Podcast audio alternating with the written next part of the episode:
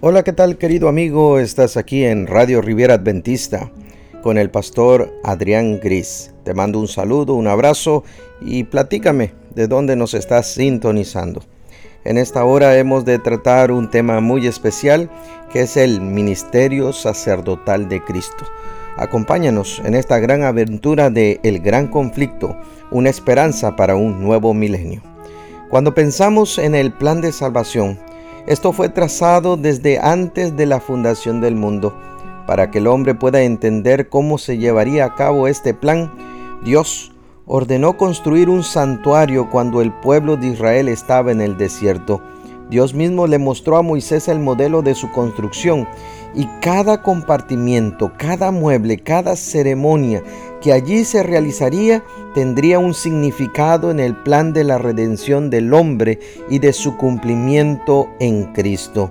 Cuando nosotros pensamos en el santuario terrenal, este estaba dividido en dos compartimientos, el lugar santo y el lugar santísimo, y cada lugar tenía los siguientes muebles. Cuando pensamos en el lugar santo, la mesa de los panes de la proposición, el candelabro y el altar del incienso. Cuando pensamos en el lugar santísimo se encontraba el arca del pacto. En el patio o en el atrio del templo se encontraba el altar del sacrificio y también el lavacro. ¿Quiénes entonces ministraban el santuario? Número uno, en el lugar santo los sacerdotes oficiaban todos los días del año en forma continua. Y en el lugar santísimo solo el sumo sacerdote se presentaba una vez al año. Ven, te invito a que puedas buscar en la palabra de Dios en el libro de Éxodo 25, número 8, donde nos dice, después me harán un santuario para que yo habite entre vosotros. Habitar conlleva un sentido espiritual. Dios siempre ha buscado morar con los hombres y no puede hallar reposo hasta que haya obtenido esa morada, primero en el corazón de cada persona de su pueblo y luego en medio de cualquier grupo que se reúna para adorarle. Es por eso que era necesario, Dios le pidió eso a los israelitas aún en medio del desierto. Mira cómo nos dice la palabra de Dios en el libro de Éxodo 29, versículo número 38 y 39. Dice de la siguiente manera, todos los días ofrecerás sobre el altar dos corderos de un año.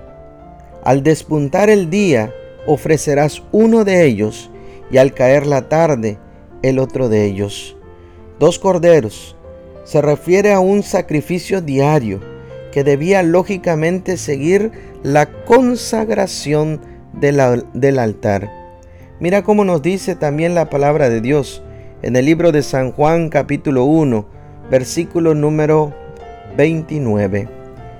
Al día siguiente, Juan vio a Jesús, que se acercaba a él y le dijo, He aquí, tenéis al Cordero de Dios, que quita el pecado del mundo.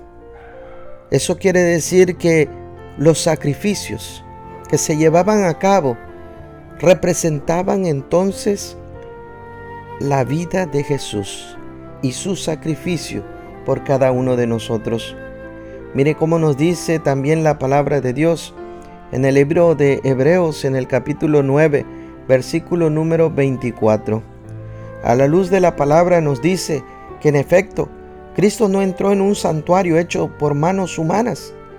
Fue una simple copia del verdadero santuario, sino en el cielo mismo, para presentarse ahora ante Dios en favor nuestro. Bien lo dice la palabra de Dios en el libro de Éxodo, en el capítulo número 25, versículo número 40. Procura que todo esto sea una réplica exacta de lo que se te mostró allá en el monte. Eso nos hace entonces buscar una pregunta y también una respuesta, que también la vamos a encontrar en la Biblia, que es lo que hace Cristo en el santuario celestial. Hebreos, en el capítulo número 7, nos va a dar la respuesta. Hebreos capítulo 7, versículo número 25 y 26. Por eso también puede salvarnos por completo a los que por medio de Él se acercan a Dios, ya que vive siempre para interceder por ellos. Nos convenía tener un sumo sacerdote así, santo, irreprochable, puro, apartado de los pecadores y exaltado sobre los cielos. Eso quiere decir que la obra de Cristo Jesús es interceder por los pecadores, por ti y por mí.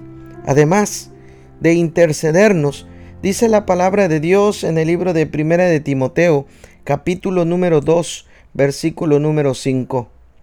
Porque hay un solo Dios y hay un solo mediador entre Dios y los hombres, Jesucristo, hombre.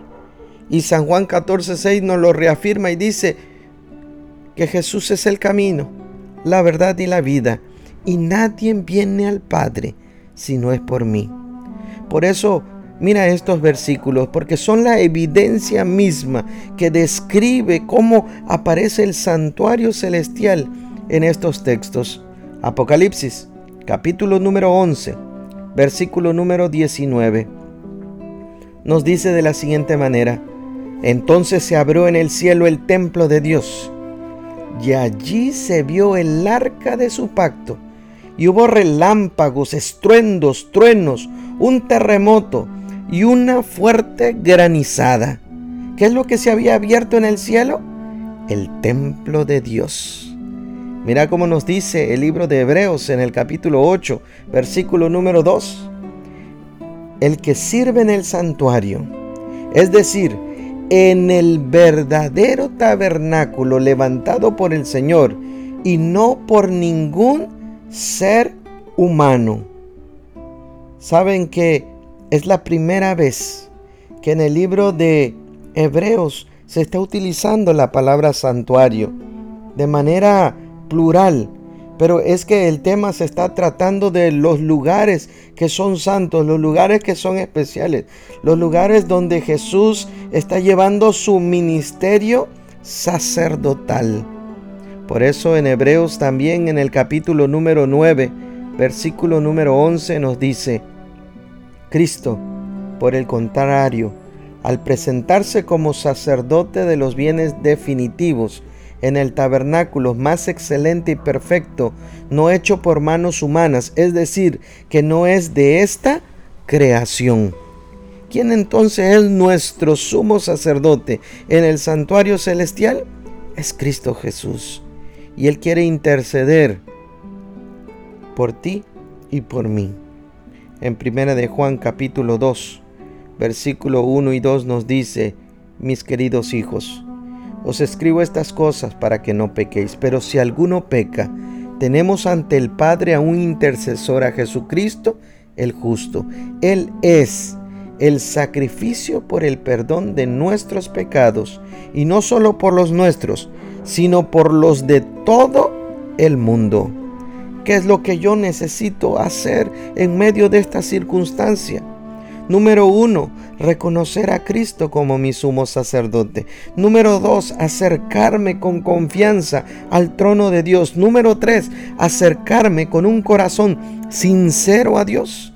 Por lo tanto, yo reconozco que existe un santuario en el cielo y acepto a Jesús como mi sumo sacerdote y abogado ante el Padre que me comprende y se compadece de mí. Hoy decido abrirle mi corazón y aceptarlo como mi único Salvador e intercesor personal. Y estoy maravillado por saber que tengo en Jesús un gran amigo. ¿Quieres acercarte a Cristo Jesús? Ven, vamos a orar y vamos a entregar nuestro corazón a Él. Querido Padre, en esta hora venimos ante ti una vez más, porque reconocemos el ministerio salvífico, sacerdotal de Cristo en el santuario celestial por cada uno de nosotros que intercede para el perdón de nuestros pecados. Y hoy reconozco y por lo tanto me acerco con confianza al trono de Dios, con un corazón sincero, para poder colocar mi vida en tus benditas manos. Tómala, Señor. Te lo pido, te lo suplico. En el nombre de Cristo Jesús oramos. Amén. Gracias por estar con nosotros. Deseamos que este mensaje haya sido de bendición para tu vida. Recuerda compartir con tus amigos este mensaje de amor y esperanza. Síguenos a través de Facebook como Radio Riviera Adventista. También encuéntranos en Spotify y Anchor.fm.